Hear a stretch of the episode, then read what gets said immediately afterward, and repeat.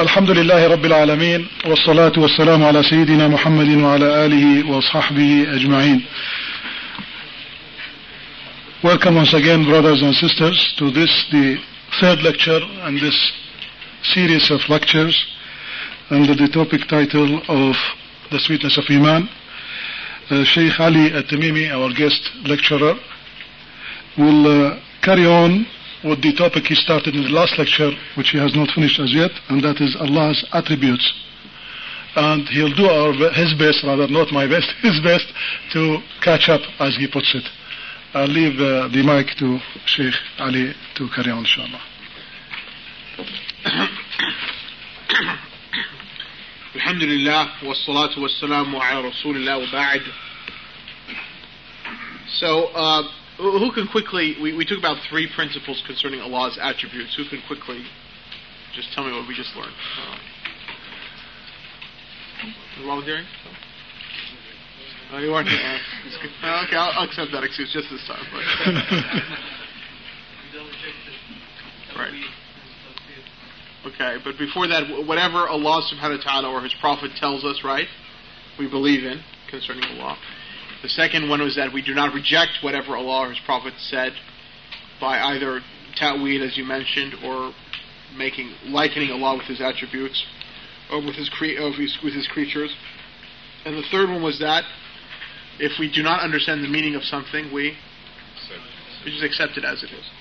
That's now. Um, when, when we when we ended the last lecture, we were uh, discussing the hadith of the Prophet sallallahu and the statement of Ibn Mas'ud anhu, where we were commanded to follow and not to innovate. And also we have now a statement by Umar ibn Abdul Aziz of the same uh, effect, where Umar ibn Abdul Aziz uh, anhu says, uh, "Stop where the people before you stopped." I mean, Umar ibn Abdul Aziz. Uh, he died in the year 101. He's from the Tabi'in, the second generation. So he's saying, stop where the people before you stopped. In other words, don't go past the companions of the Prophet For they stopped upon knowledge, and they have out of sure sightedness restrained themselves from going less or further. In other words, when the when the when the Prophet's companions, you know, took a position in the religion, it was out of knowledge that they took this position. They didn't go further than that or they didn't go less than that because not because of ignorance on their part, or uh, but rather because out of knowledge. Had there been something more, he says, uh, to reveal, they would have been more able to come to that meaning. I mean, if there was something more than what they transmitted and what they taught, then they would have taught us that. And if there was any benefit, he says, if there was any merit, they would have been more deserving of it. So if there was any benefit or any merit any reward in doing more than what they did, they would have done it before us because they're the best of humanity. Uh, if you were to say, if someone was to say, well, this was introduced after them, then no one introduced anything uh, but he uh, who opposed their guidance and sought other than their sunnah. So, in other words, that whoever added something after the companions, I mean, he did it not because out of knowledge or seeking good, but he did it because he is deviated. Uh, they described of it, meaning of Islam, what brings cure to the heart, and they spoke regarding it, of, meaning Islam, what suffices. He who does more than them is an extremist, and he who does less than them is negligent. And then he says a group of people went more than them, and they were, and a group of people went less than them. Uh, and to stay upon what they are upon is to be upon straight uh, guidance. Uh, uh so that's that's what Umar bin Abdul Aziz says.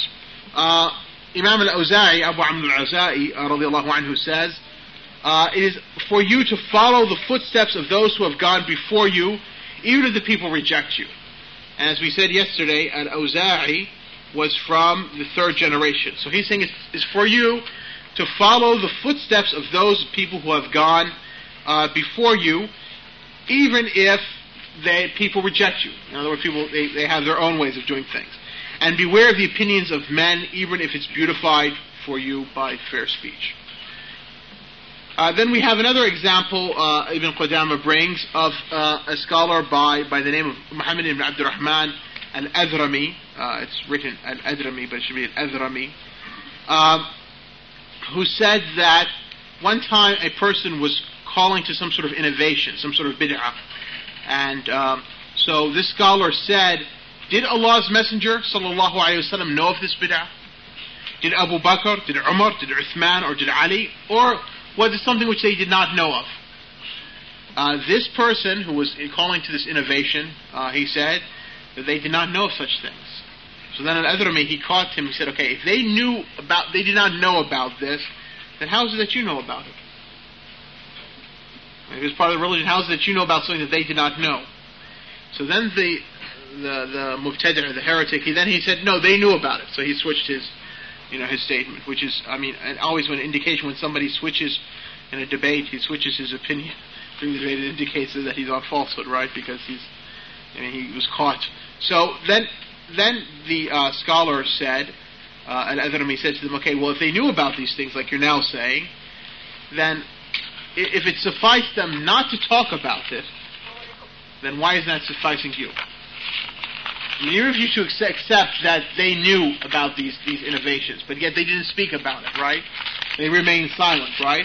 Then how is it that you have not remained silent about uh, uh, these matters? And, uh, you know, uh, so then he was caught in that. And so then the Khalifa, who was present at that time, say, said, May Allah not suffice he who has not sufficed uh, by what suffices them, meaning the Prophet and his companions. Now, this incident occurred, I mean, there's a context to this incident. I mean, this occurred when, you know, at one time, uh, during the time of Imam Ahmed, when they, they had accepted the, um, the doctrine that the Quran was created. In other words, the Quran was not the literal words of Allah, but rather was the words of Muhammad sallallahu And that's, that's what really, you see the Quran is created, you come down to that point that the Quran is not the true words of Allah, literal words of Allah. So they they, the Khalifa, you know, he adopted this and he and they put the scholars in jail and persecuted them and executed them in order to accept this doctrine.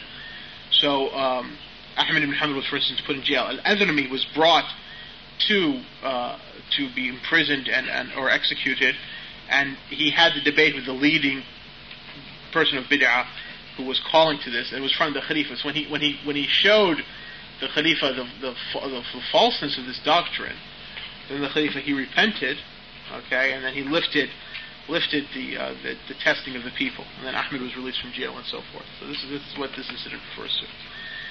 So you know Ibn Qudama then he he comes to the conclusion. He says in such manner that he who is not sufficed with what Allah's messenger sallallahu alaihi wasallam, his companions and their followers in good, the scholars after them, and those firmly rooted in knowledge, uh, namely reciting the ayat and reading the reports that mentions Allah's attributes and passing them as they came, then may Allah not suffice him.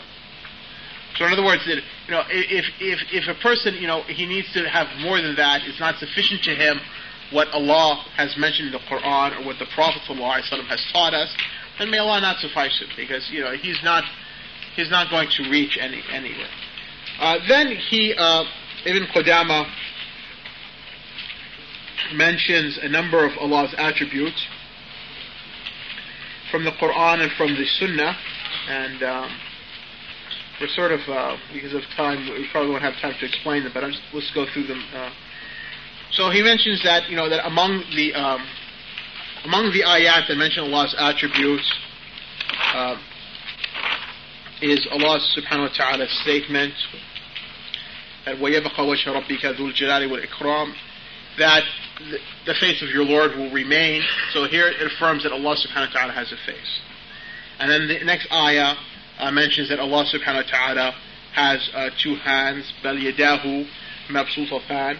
And uh, the next ayah refers that Allah subhanahu wa ta'ala has a self as Allah subhanahu wa ta'ala says that Jesus when he will be asked on the day of judgment, did you call people to worship me and my mother? Uh, Isa alayhi salam will say, تعلم ما في نفسي وَلَا أَعْلَمُ مَا فِي نَفْسِكَ I know what is, you know what is with, in myself, but I do not know with, with you. And also that Allah subhanahu wa ta'ala will come to judge the creation. وَجَاءَ رَبُّكَ and, and other ayats that Allah loves, and that Allah subhanahu wa ta'ala is angered, and that He comes in the hadith of the Prophet that He descends during the last third of the night, and all these, and that Allah will laugh at two men, one killed the other, but both of them will enter into paradise because the one who killed the uh, the, uh, the, the, you know, was an unbeliever when he killed a believer during jihad, so the, the believer goes to paradise as a martyr. Then the unbeliever who killed him becomes a Muslim and goes to paradise. So you know, all these ahadith and these ayat, which he gave some examples, he said, Ibn Qudamah says, and this is point 26 in the, in the numbering, so these reports and what resembles it from those reports in which his chain of narration is sound and its narrators have been rated trustworthy, we believe in them, we do not reject them or deny them.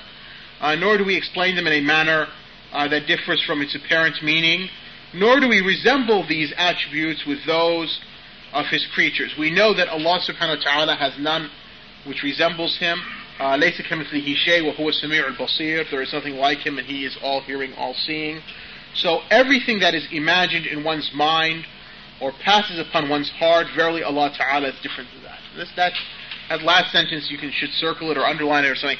And that's a principle that whatever you know comes to your mind, whatever you imagine Allah Subhanahu wa Taala is like, then then know that Allah is not like that because there's nothing like Him. So whatever you know, because when you imagine Allah to be like something, it means you're trying to draw an analogy here, a mental analogy, and so therefore Allah is not like that because you have no no example to base your analogy upon. Um, now, Just through some light Yes. on 22 and 24. Yes, uh, 22 and 24. numbers. Yes. Um, yeah, that uh, that Allah Subhanahu wa Taala, walakin Allah kara and bi'athahum, that that that refers to um, uh, that when uh, in the ayah from Surah At-Tawbah that Allah Subhanahu wa Taala disliked that the hypocrites go forth with the with the believers in jihad. So Allah Subhanahu wa Taala then decreed that they so that they, they actually did not go forth with the believers. As far as 24, that your Lord is amazed at a youth that does not uh, possess any desires.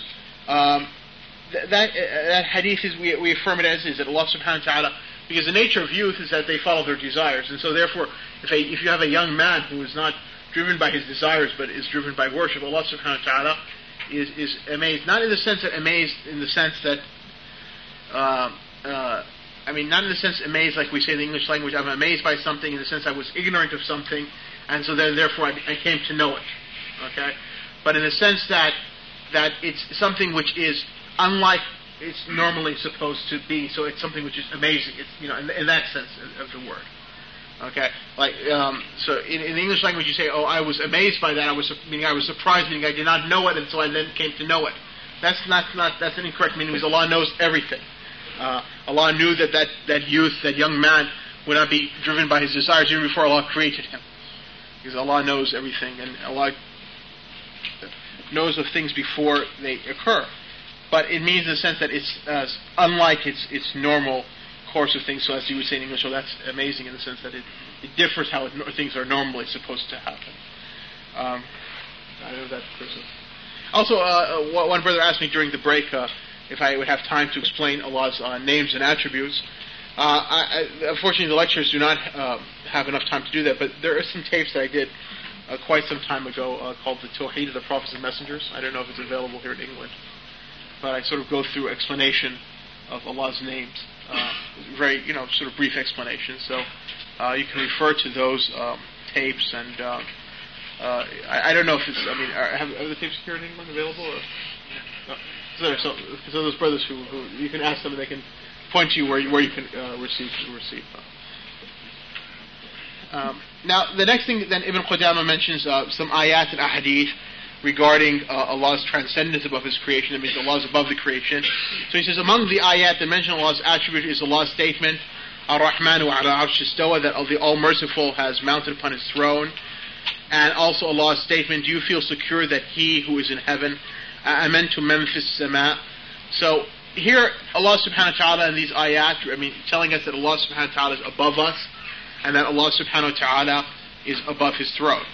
And likewise, we find in the hadith, Ibn Qudama mentions some hadith um, where Allah subhanahu wa ta'ala says, uh, uh, where the Prophet says, excuse me, Tabarakallah ladhi fis sama, you know, that may Allah be blessed, He who, or, or no, the hadith says, Rabbuna, Rabbuna ladhi fis sama, uh, our Lord who is in heaven. And then likewise, the Prophet ﷺ, uh, when a man struck the face of his slave girl, the Prophet ﷺ, you know, he had, the Prophet ﷺ had made a judgment that whoever hits his slave would have to let that slave free if the slave was a believer. So a man struck his slave girl, so they brought the girl before the Prophet the Prophet ﷺ wanted to test to see if she was a, a believer to set her free. So he asked her, "Where is Allah?" She said, "In heaven, or in heaven above us." Uh, and then uh, he said, "Who am I?" She said, "You're the messenger of Allah." So the Prophet ﷺ said, "Set her free because she is a believer."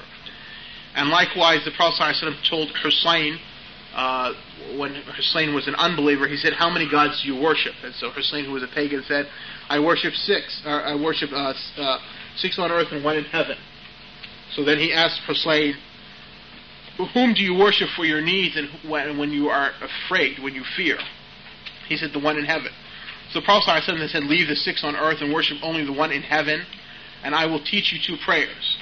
And the Prophet ﷺ taught him to say, uh, Allahumma alhimni rushdi, O Allah, you know, inspire me or imbue me with my guidance, uh, waqini shar nafsi, and also protect me or preserve me from the evil of my soul. Uh, I mean, this, this hadith of Hussein is important to understand because it shows us, as other indications, and as I've explained in other lectures, about the nature of the shirk of the Arabs, right?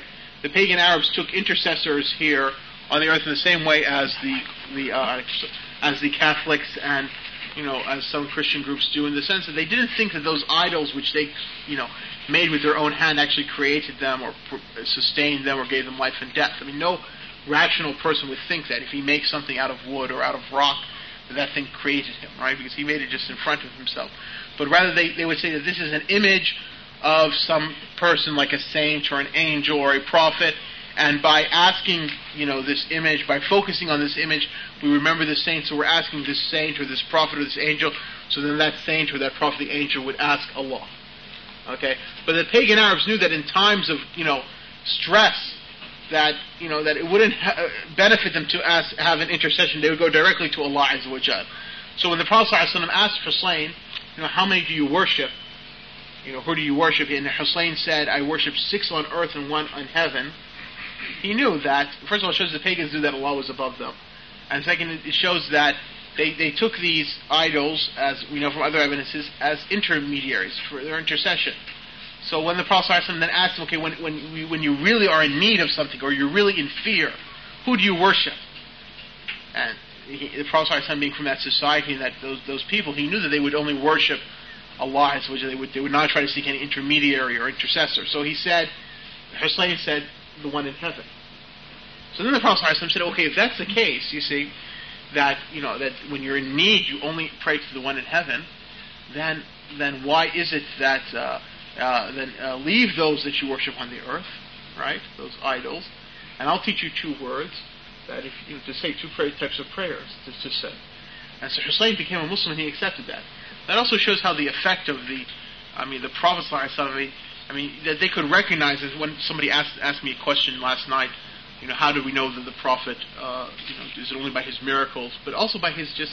I said, no, it's more than just his miracles. I mean, you can show his prophethood by many ways. Also, one of it is by his character, by his per, by his persona. You know, that I mean, his that that, that Hussein could uh, just this short discussion, uh, you know, few words, and Hussein could recognize, right? This is the prophet of Allah. That this is you know, from his just his just his his character, the way he acts and so forth. So Hussein becomes a Muslim, okay, and uh, the Prophet teaches him this dua. So, and also uh, Ibn Qudama mentions that among that which has been reported in the previous scriptures, in other words, the, the references to Muhammad and this ummah in the previous scriptures, uh, is that they prostrate on the earth and they claim that their Lord is above them in, in the heaven above them. Uh, Abu Dawood reports in his Sunan that the Prophet said, that between each heaven is a distance of such and such, and then Abu Dawud, I mean, Ibn Qudam is just you know abbreviating the narration, and that above that is the throne of Allah, uh, and, and Allah is above uh, His throne. And so then Ibn Qudamah says this hadith and its like is among those hadith which the Salaf have agreed to, its transmission have accepted. They do not turn to these reports and reject them or allegorically interpret them or resemble or liken Allah to His creatures. And when Imam Malik was asked, uh, O Abu Abdullah, you know, this ayah in the Quran, Ar-Rahmanu al-Arsh that the merciful is upon his throne, how did he mount the throne? Uh, Malik said, you know, al-istiwa, or, you know, mounting is not unknown in meaning. In other words, we understand the meaning of this word. How is incomprehensible. To believe that Allah has mounted upon his throne is required, and to ask about how is a heresy, is a bid'ah. And then Imam Malik ordered him that he be expelled from the Prophet's mosque. So here is another uh, example of how the Salaf uh, question was last time. Those people who say that, you know, this, this shows another example. We quoted Ahmed and Shafi'i, and here Malik. So three of the four Imams uh, regarding uh, the attributes of Allah and their, and their position. So, are there any questions uh, regarding Allah's sifat and what we we went through? Could you please expound on point 21? Oh. yeah, point 21 doesn't have, uh, just has three dots there. What does that mean? Uh, no, it was an ayah uh, from the Quran, which was, um, um, okay, it's, it's, it's ayah from Surah Muhammad, uh, ayah 28. So Surah Muhammad is the 47th surah in the Quran. So 47, 28. And uh, it just, as I said, I mean, this was done very quickly. I typed this up, so um, there's typing mistakes in it, and I just forgot to put that ayah there. So in the ayah says, uh, you know, that is because they, they followed that which Allah hated. Okay?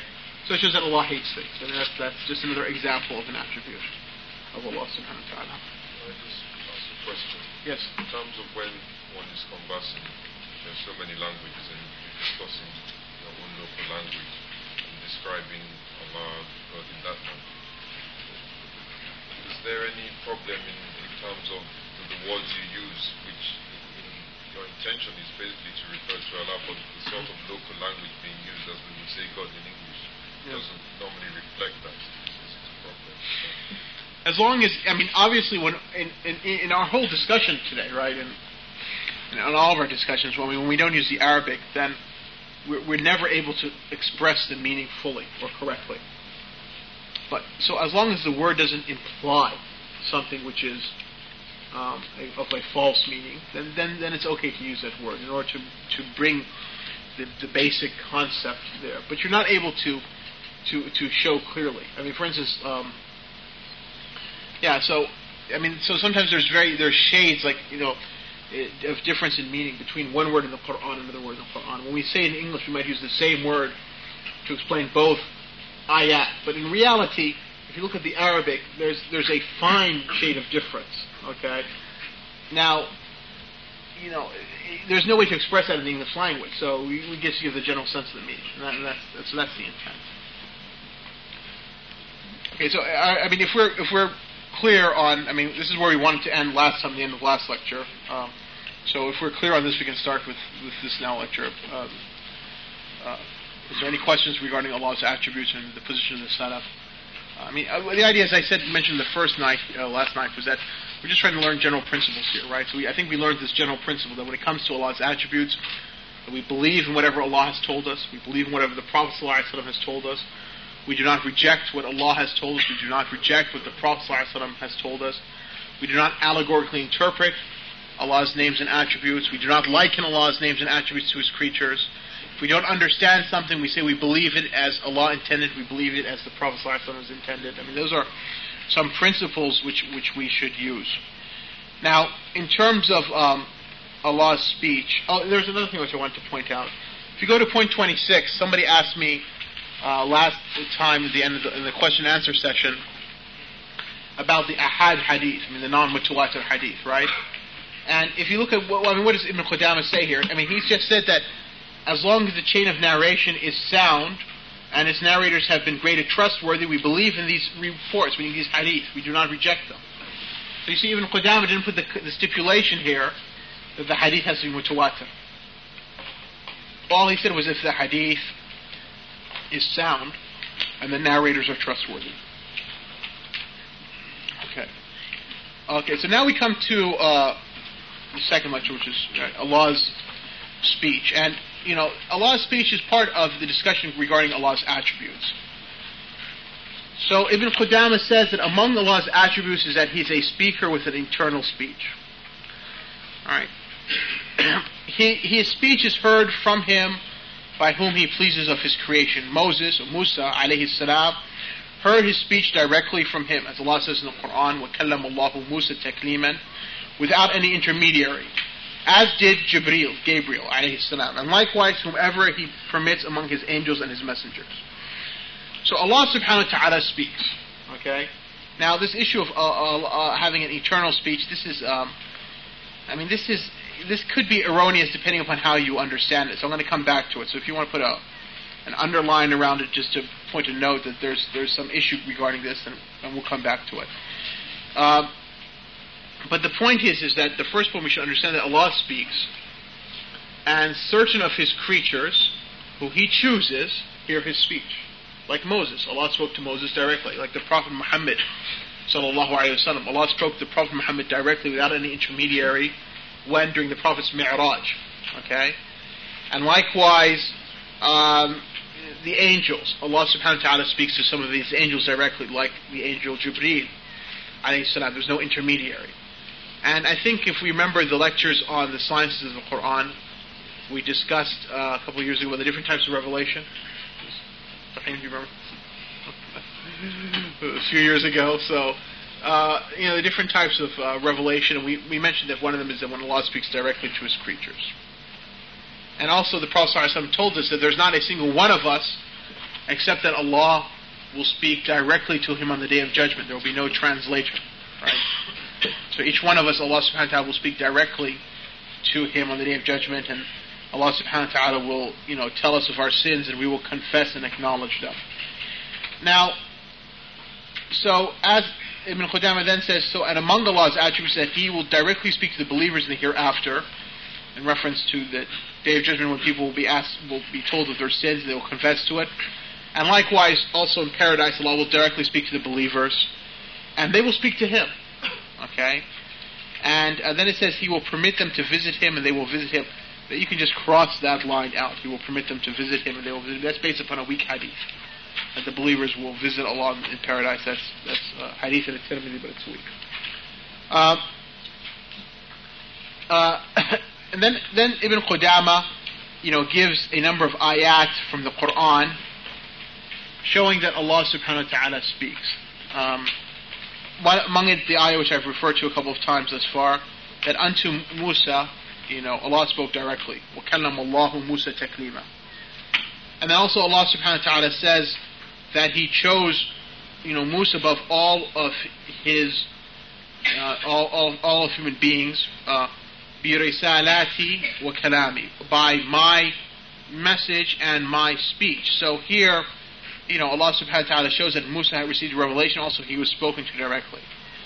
And likewise, Allah says that of the messengers, some we have preferred over others, meaning that, like, when he spoke to some of them directly, like Moses and like the Prophet Muhammad uh, and then also Allah subhanahu wa ta'ala says in Surah Shura that it's not for every, any human being that Allah would speak to him except by revelation or from behind a veil, meaning that Allah would speak to him, but that, that human being would not be able to see Allah Azza wa But of course, in the hereafter, uh, we will see Allah Azza wa So here, but it means speaking directly. So, and then also he gives the example from Surah Al-Taha, where when when Moses was spoken to, uh, Moses heard the voice which said, "Verily, I am Allah. There is no God but me. So worship me." So you know, obviously this was Moses, this was Allah speaking. It wasn't an angel, right? Because an angel could not say, "Verily, I am Allah. There is no God but me, but worship me." So it means that Allah spoke directly to Moses. So, you know, Ibn Qudamah just put all these evidences in order to, here's somebody's tape, uh, in order to show that uh, he was spoken to directly. And then he quotes Ibn Mas'ud, who quotes the Prophet sallallahu alaihi wasallam. Uh, Ibn Mas'ud said,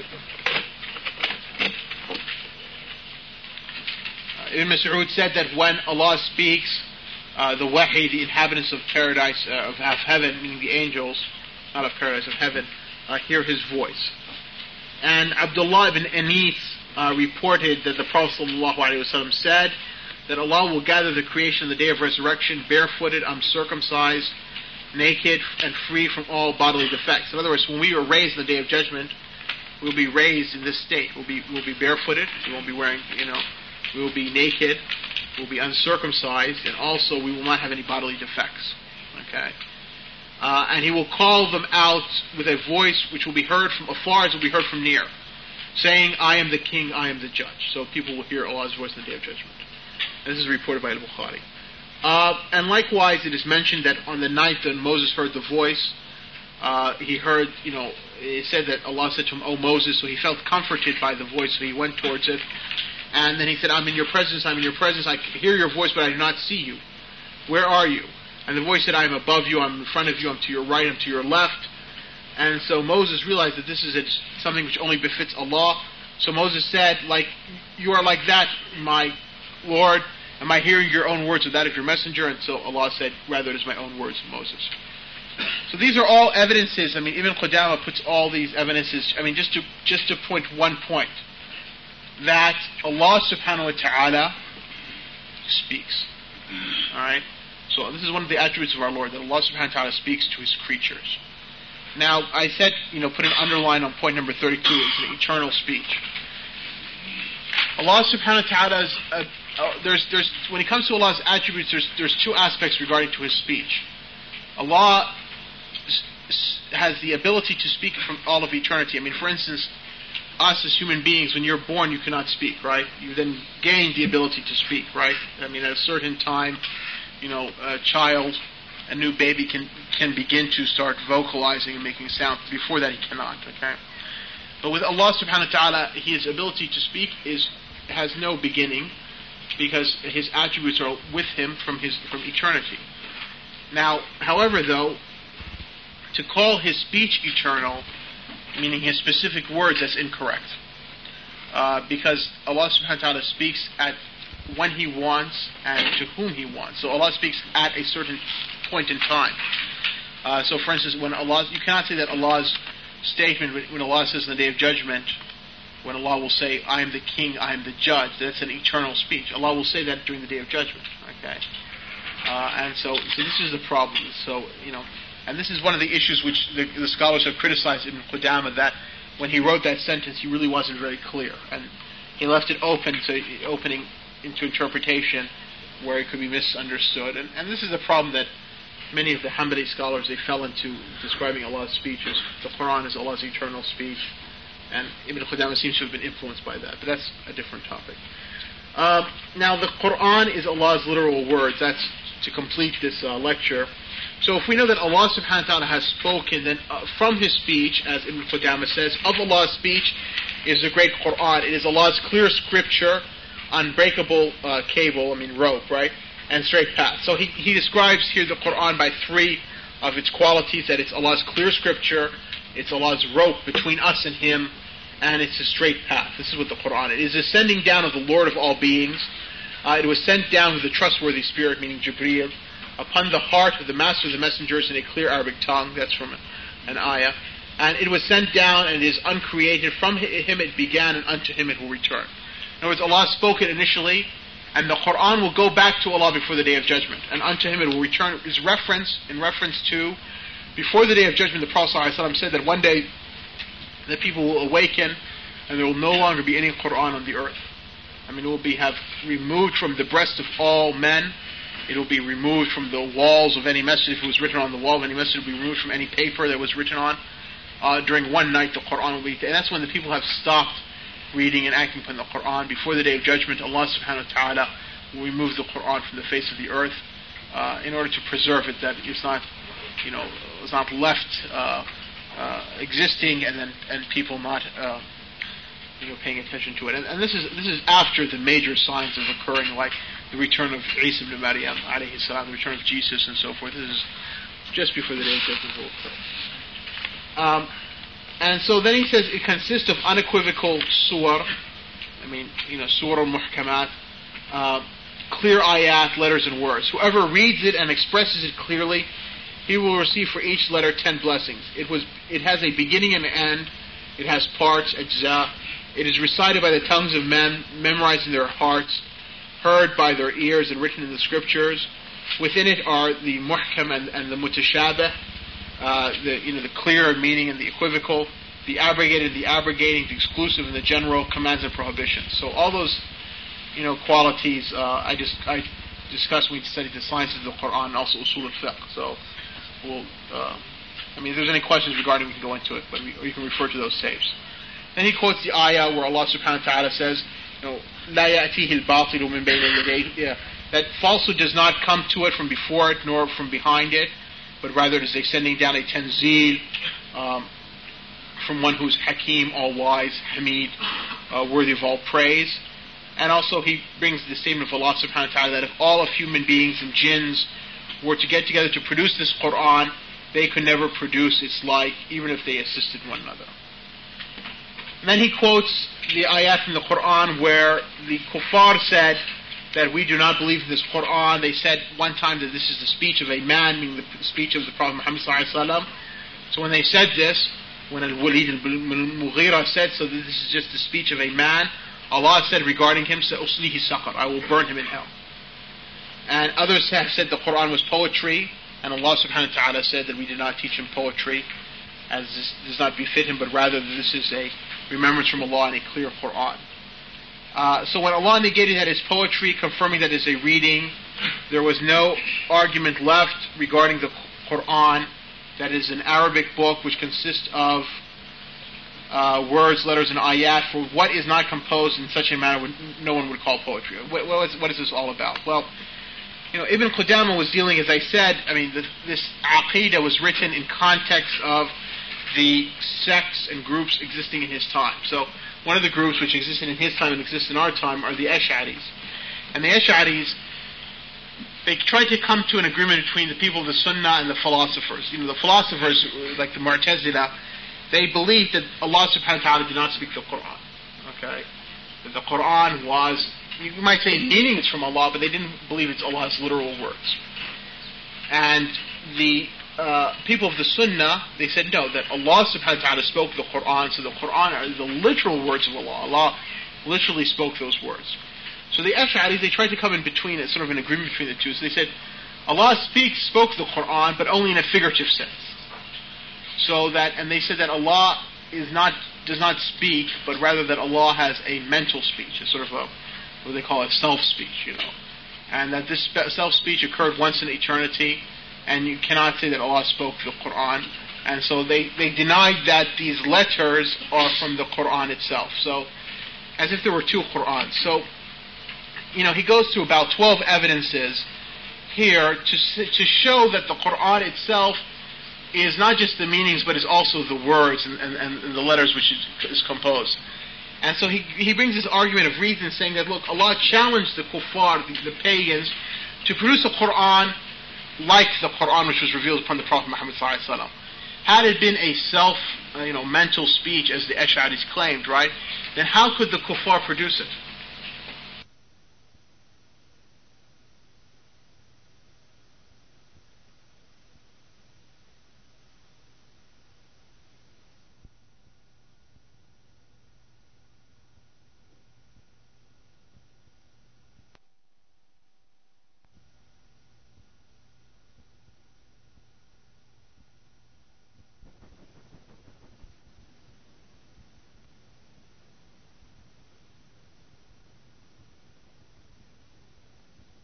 I'm saying? I mean, how to just because you know, in order for you to, to if what would be the value of the challenge if there was no way to, if it was something which they did not know what it is? Okay, so so since since the Quran they knew what it was, it meant that those words which were recited by to the uh, by the Prophet Muhammad sallallahu then therefore they that was with the challenge. Okay, if you think this is the words of the Prophet, then bring one like it. But and so he's trying to refute the Ash'aris in all of this, and so all of these, um, you know, from from points uh, 40 through uh, 44. I mean, all his points are trying to do is about eight or uh, 12 evidences. He's just trying to show that the Quran consists of those words which we recite, and that these are the words of Allah Azza wa. We have a half an hour. Yeah. Okay, so we so we still have some time. I guess I, I can go through them. So uh, in 40, in paragraph 41, um, he says that he brings the ayah from the Quran, and if you are in doubt concerning that which we have sent down on our servant, then bring a surah like it, and call your witnesses apart from Allah. So he, Ibn Qudamah brings that argument of reason which I just told, spoke about, that it's impermissible that Allah would challenge them to bring forth a, something like the Quran if they did not know what they were supposed to bring forth. I mean, if it was, as, as the Ash'aris claim, a self-speech.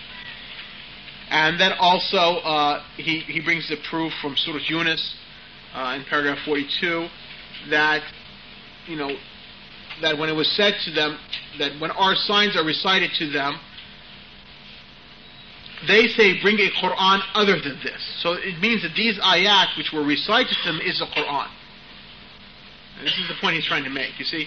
Because the ayat says, you know, uh, that when, when, when our signs are recited to them, meaning when the Prophet Muhammad reads these ayat, the kuffar say, bring a Quran other than this Quran. It means that the kuffar knew that this was the Quran. Okay, because the, the Ash'aris claim that there are two Qur'ans. There's the Qur'an in the figurative sense, which are the words, which they say in reality are the words of Muhammad or Jibreel, and then the meaning, which is Allah's. So this shows that the, the, the ayat which were recited is the same Qur'an. And um, likewise, uh, uh, that uh, he, he brings these in paragraph 44 that Allah subhanahu wa ta'ala said kaf ha ya ain sad and ha mim and ain sad qaf. So these are all examples of you know these surahs which Allah began with, which begin with these broken letters. So these show that Allah spoke this. And the Prophet ﷺ has said in a hadith that he who recites the Quran and expresses it clearly he will have with each letter uh, ten good deeds, and he who recites the Quran mispronounces it, he will have with each letter he recites one good deed. That hadith is weak. Um, and so in paragraph 44, the hadith is weak. And the Prophet ﷺ said, recite the Quran before people appear who will prop up its letters like an arrow. It will not pass their throats. They will hasten it in seeking its reward in the world, but not defer that, that reward until the hereafter. And then Abu Bakr said to express the Quran clearly is more beloved to us than to memorize some of its letters. So here they're referring to the Quran as having letters, being composed of letters. And Ali said, whoever disbelieves in a single letter of the Quran has disbelieved in its entirety. And the Muslims have agreed the number of the surahs in the Quran is ayat, words and letters. There is no difference between the Muslims that whoever denies a single surah, ayah, word, or letter of the Quran uh, is a kafir. And so then he says, in this there lies an unequivocal proof that the Quran consists of letters. Because see, the I mean, this whole I mean, as I mentioned, I mean, this whole you know paragraph that he's trying to you know bring about is just to try to show and prove that the Quran consists of letters. Because the Ash'aris, I mean, it will make no sense to you what I'm going to tell you now because it's bid'ah. And, you know, bid'ah makes no sense. It's just like the Trinity, you know what I'm saying? The Trinity is a bid'ah and it makes no sense. So even if you try to think about it, in the end you're going to say, well, what, well, it makes no sense. And so what I'm going to tell you now about how the Ash'aris think about the Quran is going to make no sense because it's a bid'ah. That's the nature of bid'ah. When they say that Allah doesn't speak and it's a self-speech, they also added to that that since they say that Allah spoke once in eternity, and when you say now Bismillah, right? Doesn't the ba come before the sin becomes before the meme, right? Bismillah, right?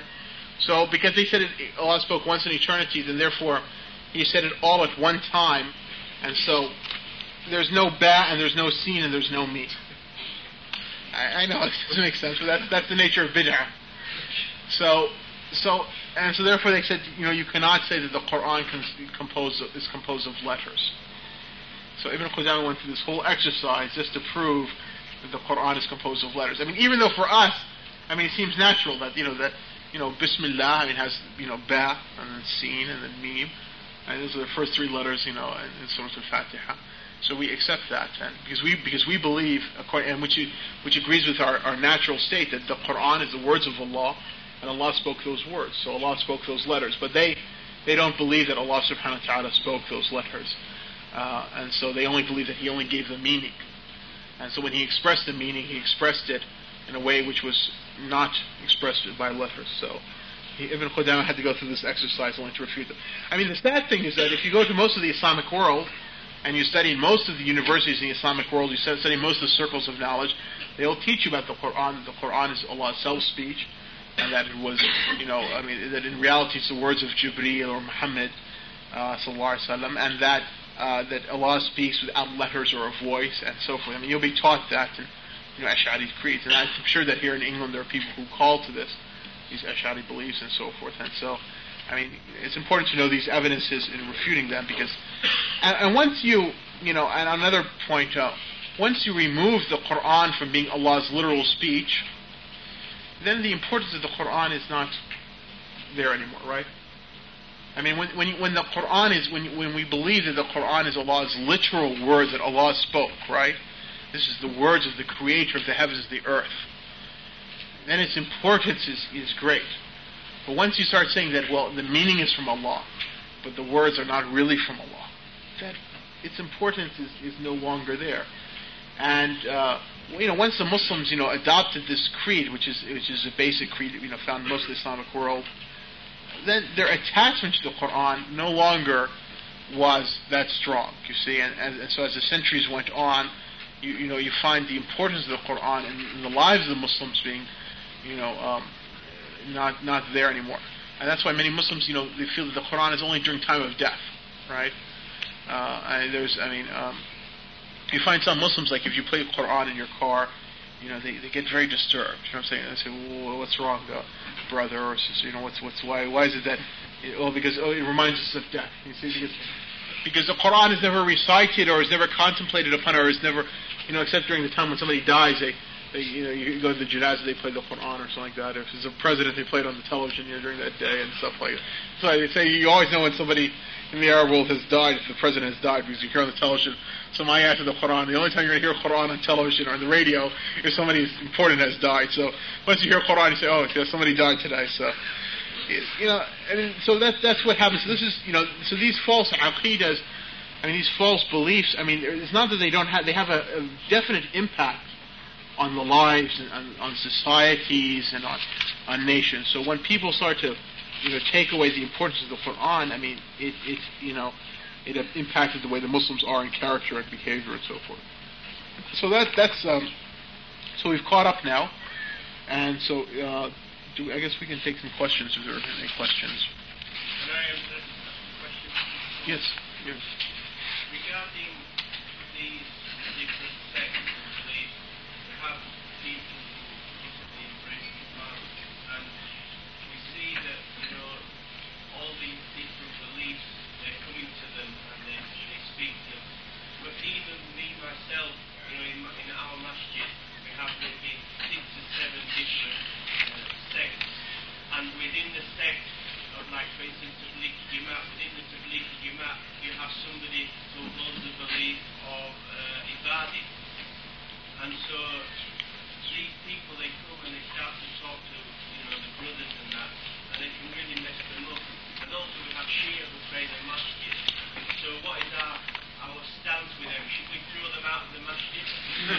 Are we allowed to do this? Because we explain to them, look, you know, brothers are explaining to them, look, uh, this is not correct. And they say, well, we, we have an ayat from the Quran that says we can marry uh, one woman and divorce the next week. And, and they, they, they've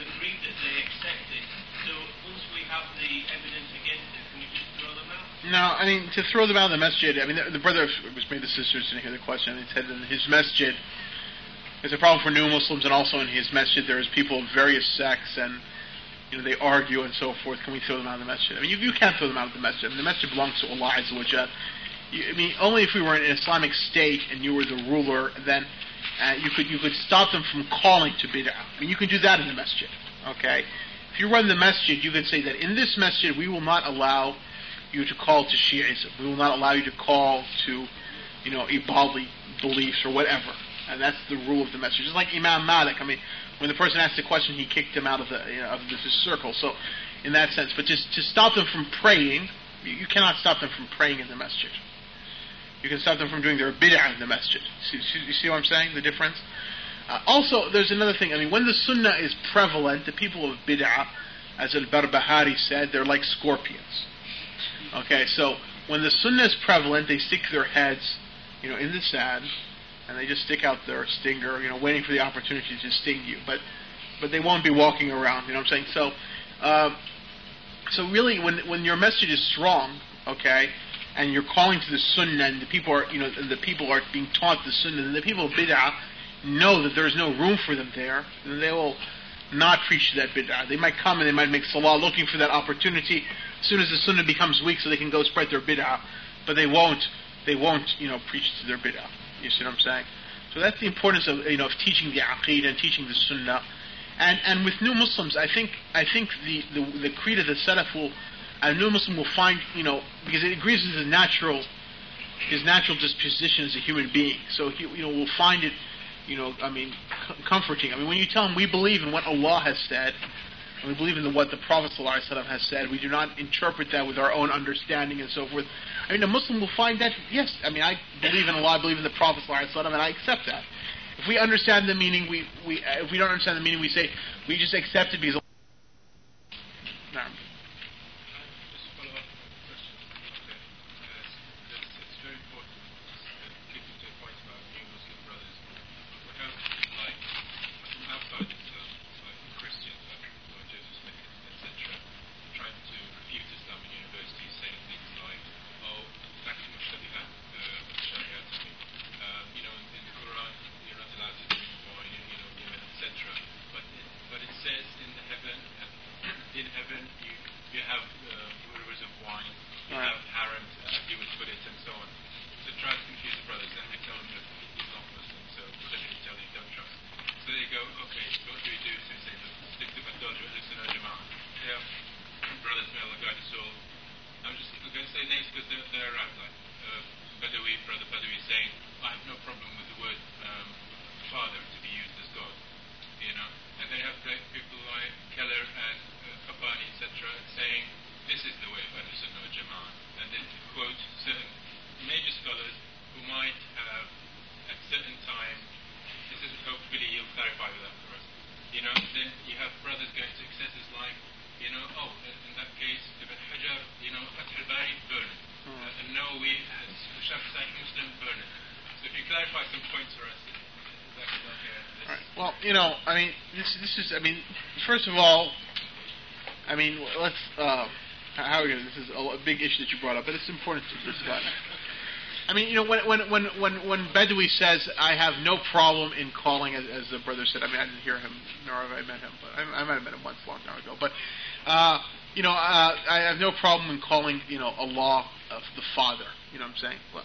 Mean, is it for him? I mean, whether it's a problem or not. I mean, this is this is the whole thing which we learned in the first principle we said, the first lecture. You know, we describe Allah as Allah has described Himself. You know what I'm saying? So, you know, we, I mean, it's, it's very simple for us. By knowing these principles, you know, and teaching them and preaching to them, you know, people will then realize the falsity of that. Yes, I mean, a person, obviously, if he doesn't know this principle, that we should talk about Allah, we should only speak about Allah in the manner which Allah has spoken about Himself, or the Prophet ﷺ has spoken about Himself, then he sees a figure uh, like the one you mentioned, who says, "Well, I have no problem in calling, you know, Allah the Father." Uh, then, then that, then that is, you know, he might get confused or something like that because he doesn't know the basis of his belief. Um, now, when you come to the issues of specific scholars and getting into the details, right? Like, you know, why did Ibn Hajar say such and such? Why did An-Nawawi say such and such? Why did so and so scholar say, like when I just mentioned about Ibn Qudam saying such and such? You know, this knowledge is not necessarily beneficial for everyone. It's only beneficial if you if you want to study the Aqidah and delve into its details. But for an average Muslim, right, what he needs is like as Imam Shafi'i said, I believe in Allah and what has come from Allah as Allah intended. I believe in the Prophet ﷺ and what has come from the Prophet ﷺ as the Prophet ﷺ has intended. That's all. That's all an average. I mean, a common Muslim needs. You know, I mean, when you when you speak to the general, when and this is a problem that brothers misunderstand. When you speak to the general body of Muslims, the, the, the way of addressing them is different than when one addresses a specific body of Muslims. Okay, I mean, for instance, I mean, know, I, I might go into details in this lecture because this is supposed to be a studies course where we're studying Islamic belief. Okay, so I'm putting it at a certain level because people have come here to study. Now, if we were just in a masjid and we're just giving a lecture about Allah Azza wa Jal, I mean, I, probably most of the stuff which we discussed, one wouldn't go into it. I would just read maybe some ayahs from the Quran and inform the people about, you know, some some of some basic meanings from the Quran because that's how one addresses them then and there. I'll come to you in a second. So, uh, so you know, one has to you know keep that into mind. Now, as far as you know, specific things as you mentioned by you know, Nuh Ha Mim Keller or about uh, Qabbani. Uh, Nur Hamim Keller, I mean, to me, is, is should not be put in the same vein as Qabbani. Nur Hamim Keller is a Muslim. I mean, it's, it's obvious. You know what I'm saying? He's a Muslim who is his apparent nature is that he is, you know, he is striving to, you know, apply Islam, but we disagree with him in what his in what his conclusions that he's come to, right? What, what's what's what he harbors in his heart, only Allah knows. I mean, I'm not going to delve into that. But I mean, from his apparent nature and from what people who have met him who have, have told me, I've never met him, that he seems that he's a sincere person, but he's adopted you know, one of these beliefs, which we consider to be a belief of the people of Bid'ah, right? And obviously, the man has some scholarship. I mean, he couldn't have translated, you know, Umdat Salik and put those notes. I mean, if he was a complete ignorant, right? I mean, that's and that's obvious. The man has some scholarship and he has some efforts. So I would imagine somebody like Nuh Ha Mim Keller should be addressed by people who are of his level, you know what I'm saying, or people who are more knowledgeable than him, and they should then debate him and come to an agreement, you know what I'm saying, with him. Either they agree upon, you know, what the truth is, or alternatively, they've established the proofs against him, and then we can say clearly, well, the proofs have been established against this individual, and he has rejected and so forth. But for us, just as youth to make a statement against him, I mean, it's, it's not going to go anywhere. He's going to stick on what he is, and, and we sort of look, you know, I mean, we, we weaken our own position. All right. Now, with Qabbani, I mean, that, he's a charlatan. Okay. All right. And and and um, and and the Sufis are like him. I mean, you know, look at his sheikh. I mean, novel, right? Okay. I mean, to them, the issue of hadith and aqidah and so forth they never they never cared about that stuff. I mean, the manhaj of the Sufis, in this case, is that they they believe that they have a direct revelation which comes to them from Allah And if you read if you read the books of uh, of his Sheikh Nazim, it's very clear, like his book, The Secret Behind the Secrets Behind the Secrets, you know, and you know, uh, Mercy Oceans and so forth. I mean, it's clear. I mean that you know, I mean the examples that he gives and so forth, that he has a direct connection with Allah Azza wa Jal. Mean, he's very clear that you know he has uh, some sort of you know spiritual prowess and so forth like that. So now they start coming and they start pulling out things out of books and so forth in order to argue because when they saw the Sunnah being spread and people teaching the Aqidah, right, they you know came about and they wanted to cut off uh, that to the people, and so they they tried to they tried to clothe their argument in light of hadith and aqidah and scholars and so forth, so that a person who is not knowledgeable, he'll say, oh yeah, well these people they quote scholars, and these people quote scholars, and these people quote hadith, and these people quote hadith, and these people quote verses, and, these, and we quote verses, and so therefore a person gets lost. Okay, but if you go to their original preaching, their original message, right, it neither relies upon hadith, it neither relies upon uh, neither relies upon hadith neither relies uh, upon uh, Quran or upon books of knowledge or anything like that. I remember one time, you know, uh, we went to see uh, uh.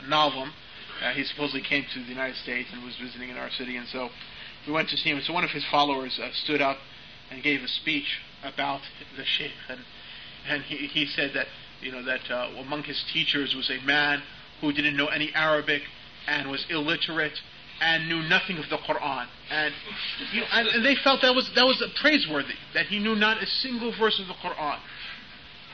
You see, but that's that's the original manhaj. But because his heart was pure, he didn't need to know any Quran. He, he, he directly understood. You see, the, the message. So that, that's a different religion, Islam. That's a religion. Now later on, you see what I'm saying? They now start to clothe it in this thing, and this is and this is this is part of it. You know, this is part of. Uh, I don't want to get too much into it, uh, into Sufism now, but I mean this this change into Tasawwuf is part of this international, you know, you know, uh, it's like an international conspiracy. I mean, there's uh, there's appeared throughout the world in order to fight the correct aqidah. I mean, you have people in Kuwait who are like this, and people in Saudi Arabia who are doing like this, and in Syria and Iraq, and in, in the non-Arabic speaking Muslim world, and now we have in the West somebody who's coming. There's the same arguments, the same books, okay, they, the same things that they try to use and so forth. Yes. I, I, no, I promise this brother first. I'm sorry. No, no, go, go ahead. Well, I was just going to go back to a point that you made earlier. Um, I'm a new Muslim, and uh, you know, I believe that you know, this is revelation uh, but um, I believe that it was revealed uh, through the angel Gabriel to Muhammad, um, and the word of Allah was inspired in Angel Gabriel, I, I thought there was um, an ayat in the Quran that said that this Quran was revealed by one mighty power, Right. which actually did uh, was actually uh, refer,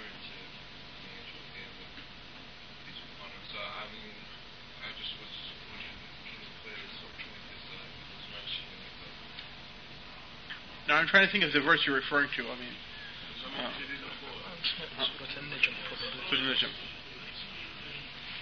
Yeah. All right, I, I'm trying to see. Uh, I'm trying to me re- review the surah on my first. No, I know what she's. So, the the ayat says uh, that it, w- it was taught to him by one who is who's mighty in strength. So there's different teaching him and inspiring him. You see, I mean, the verse is, you know, allamahu, right? So the Prophet ﷺ was taught the Quran by the angel Jibreel, right? So that, but it doesn't mean that the, the, the, the angel Jibreel inspired him with the uh, with the Quran. You see, you see the difference, brother? I mean, the word, I mean, the word wahi, which we usually translate as ins- inspiration in Arabic, uh, literally means in the Arabic language to, to, to deliver a message quickly and in a in a um, uh, uh, sort of in a hidden, in a not an obvious, in a non-obvious manner. And that's that's when we say we use the word inspire in English, but inspire is not really a good um, it's not a good not a good translation of that word because the word inspire, according to the the, the original uh, Latin or Greek wherever it comes from, uh, means to put a, a meaning in somebody's you know breast. Okay, uh, but but that's not what the word wahi means. The word wahi means to communicate quickly and also to communicate in a non in a non obvious manner. Uh, whether that whether that communication occurs by hand sign, whether that communication occurs by words, whether that communication occurs by writing, that's all according to the, la- the Arabic language being wahi. Now, in terms of the Prophet ﷺ, we know that the angel Jibreel used to come and, and teach him the Quran. However, that teaching of the Quran was is considered wahi because it was something inconspicuous. Would, they would not see the angel Jibril come and teaching the Prophet ﷺ the Quran, but rather they would tell the revelation came to the Prophet because certain physical changes would occur to him. It might be very cold and he might break out into sweat. Or, you know, he would be riding his camel and the camel would not be able to hold his weight and would be forced to, to come to the ground. And, and the revelation was quick. I mean, it wasn't something where, you know, he would spend, uh, you know, um, like hours in this state, but it was something just for moments and the revelation would come and then he would know it. So that's why the word wahi is applicable uh, to it. So I, I don't know if that clears up uh, what, you, what you're asking. Uh, Yeah. Almost. I mean, what it is, um, we, you said that Allah uh, subhanahu wa ta'ala did speak to Muhammad Sorry. in, um, in when he was taken to the heavens. Yes. During his course uh, when he was on this earth, I mean, Allah didn't actually directly speak to him. No. So it would be possible to say that it was actually uh, Gabriel that came to him and, Yes. and, and, and, and revealed to him the, the ayats of the Quran. Yeah, I mean, I wouldn't, I wouldn't use the word reveal. I would use the word taught him. You know, because that's what the, the word that, that Allah uses in the Quran. I mean, it's more accurate description. You know what I'm saying? Because you know the word reveal in uh, in the in, according to the Latin comes from the word means to unveil. I mean, something is hidden and you reveal it, you unveil it. That's I mean that's what the original sense with it is. There, there's a there's a lecture which I gave uh, here a number of years ago. Maybe some of the brothers in your locale can give it to you. It's called about the sciences of the Quran. Uh, about 12 lectures, and, and one lecture specifically, I, I discussed the different forms of, you know, uh, I mean, just to, for the lack of a better word, of revelation, which the Prophet sallallahu alaihi wasallam received. Okay, and, and and one of it is, is dreams, and one of it is that the meaning was cast into his heart, and one of it is that the angel would come to him in the form of a human being and speak to him, and one time the, the or the angel would come in his angelic form, and sometimes Allah would speak to him directly. Okay, but you're right. The majority of the times that the Quran came to the Prophet ﷺ is through direct, uh, not through direct speech, but through the angel Jibril being sent and teaching the Prophet ﷺ the Quran. That was the majority of the times. Could you explain what did Allah say about uh, Agent Jibril that he was, he was like just a messenger? One of the verses in the Quran Allah describes that he was just carrying the word. Yes, I mean, it says you know, it says I mean, that, it, that he's a you know a a a, a, a uh, you know Rasul Kareem that he's a you know a noble messenger. So I mean, and, the word angel in, in Arabic, the word from you know, malaika. I mean, it, it, it means it means messenger in, in the Arabic language. Yes, brother.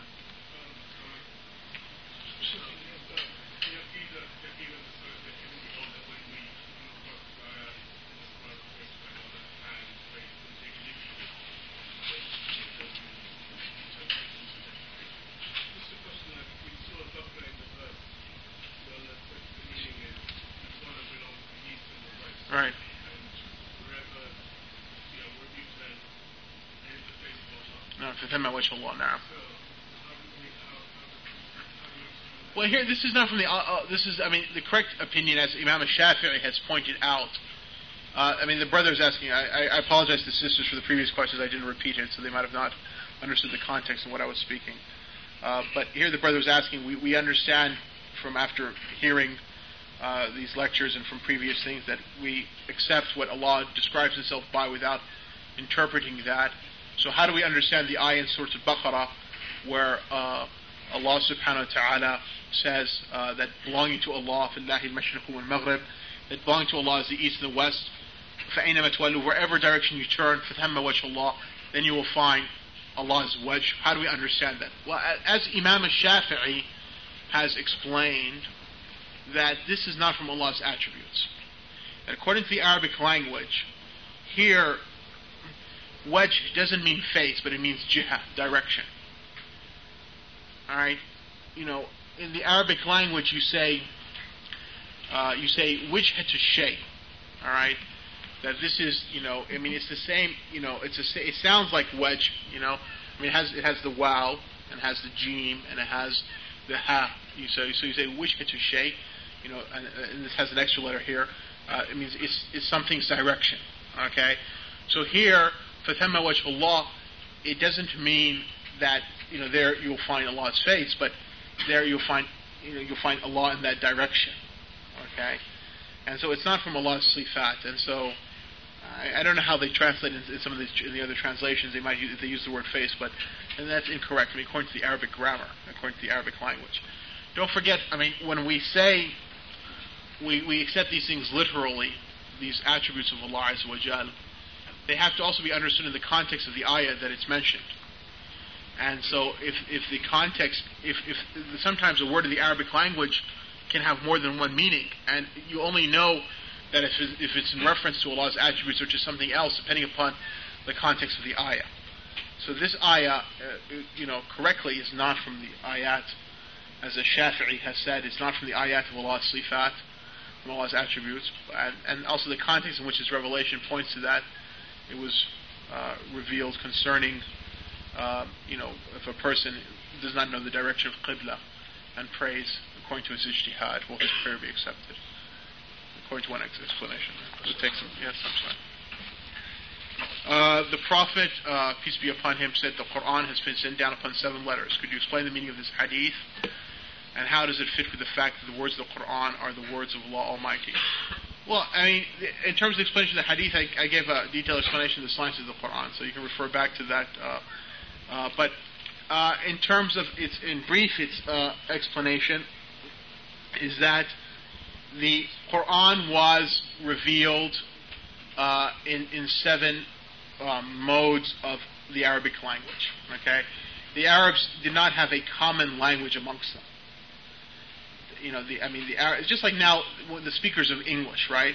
I mean, Americans and Canadians and Australians and uh, Englishmen, right? I mean, are all considered to be speakers of the English language, but yet within the language itself, I mean, there are differences, right, uh, between those groups of people, and likewise uh, between um, the um, uh, within the same nation, there's dialectical differences, right? I mean, southern people in the United States and the South speak different than Northerners and so forth, and I'm, I'm sure here in the United Kingdom there's difference in dialects. So when Allah subhanahu wa ta'ala sent the Arabic Quran, it didn't just, it came initially in the language of Quraysh, but a problem occurred was that, that not all the Arabs spoke the dialect of Quraysh. And so the Prophet asked Allah to, you know, as the hadith says, uh, amongst my ummah are, you know, old men and old women and people who've never written a book and people who are small children. And so, you know, Allah subhanahu wa ta'ala revealed the Quran then in different you know, dialects for the other major dialectical groupings of the Arabs. Uh, furthermore, that uh, it, it also is part of the challenge that the Quran came to the Arabs because the Arabs spoke a, d- a different dialects amongst them, uh, and Allah required of them to said, if you do not believe in this Quran to be the words of Allah, and you say this is the words of Muhammad, sallallahu alaihi wasallam, then bring a Quran like it. So if I was a non, if I wasn't from the tribe of Quraysh, if I was from another tribe, and I didn't, I could say, well, that challenge doesn't apply to me.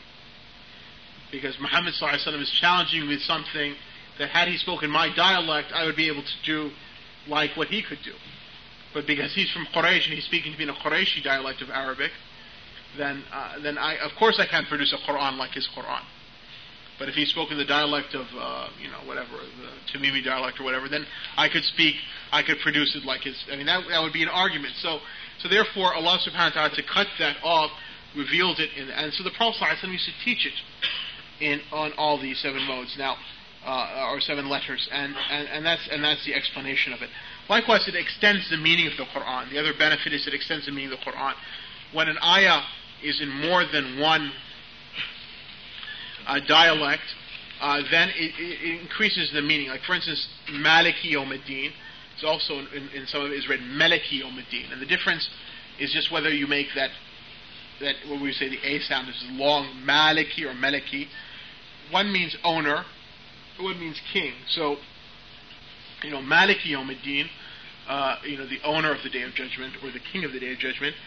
The meanings are not contradictory, but it extends the meaning that he's a king on the day of judgment, but also he's the owner of that day. You know, as Allah says, "Liman al mulk yom," to who does sovereignty begin on that on, belong on that day. Um, now, in terms of uh, so that's concerning, uh, and the Prophet taught all these modes, and I mean, people who m- memorize the uh, the uh, Quran, I mean, uh, by by some of them know by more than one mode and so forth. Then it's in books of tafsir and books of qiraat. You, you had a question, brother? I thought Malik and Malik was uh, recitation, but I don't know how much difference. You thought it was what? I couldn't hear you. Sorry. It was from the recitation, different modes of recitation rather than different dialects. Yeah, there's a difference of opinion concerning, I mean, the relationship between the, the, the recitations to the letters. You're right, it, it's from the different qira'at, but does it go back to different, uh, the different ahruf or not? And this goes to the point that, you know, it comes to the, the point of difference that are all these seven letters, you know, seven dialects found in the Quran in one, or are they are they indifferent? You see, there's a difference of opinion. I mean, and they say, like for instance, they say the seven, the seven, the seven letters are Quraysh and um, and Thaqif and, and the people of Yemen and Tamim and Hudayl and uh, two others I, I, can't remember now. So are all these seven found in the one, you know, or are there seven different? I mean, there's a difference between, between the scholars regarding that. So, uh, uh, yes. Yes, modes now.